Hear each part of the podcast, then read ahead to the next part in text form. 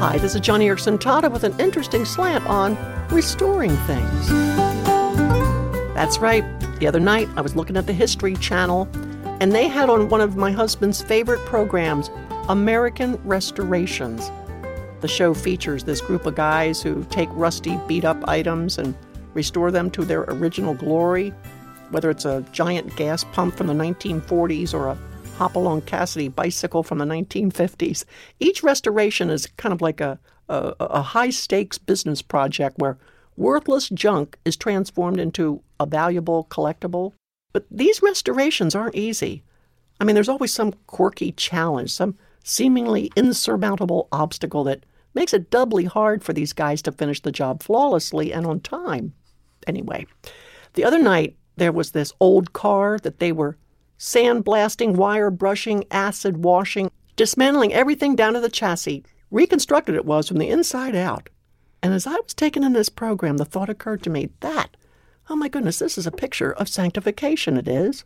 When God gets a hold of us, his intention is to restore us from the inside out.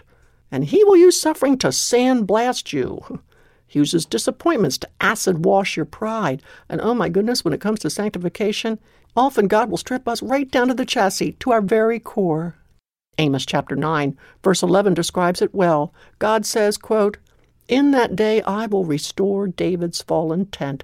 I will repair its broken places, restore its ruins, and build it as it used to be. I like that part where God says He'll build us as He originally intended us to be. Oh, oh, but don't think his blueprint is to restore us to what we were like in Adam before the fall. Oh, no. Through sanctification, God's not interested in restoring us to our original glory. No, He's got a far better glory in mind. He rebuilds us not to be like Adam, but to be like Christ. Oh, friend, we gain so much more in Christ than we ever lost in Adam. God wants to repair and restore you and make you like Jesus. That's why the Bible says, Be ye sanctified. We are to partner with God in this restoration work of His. We are to stomp on that natural love of sin and set apart ourselves unto the Lord.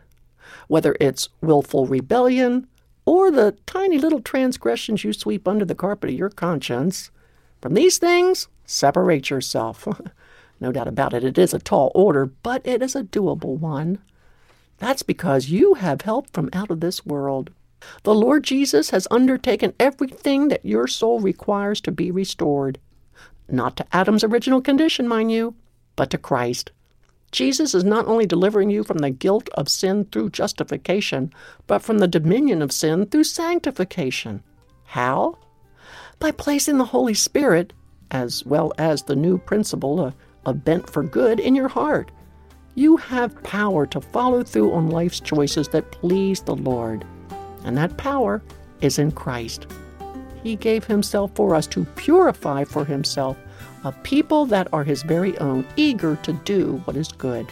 Today, be eager to do what is good. And, and hey, if you need some help in this whole journey of sanctification, then I encourage you to visit my radio page when we're finished here go to joniradio.org and ask for Bible promises for hope and courage.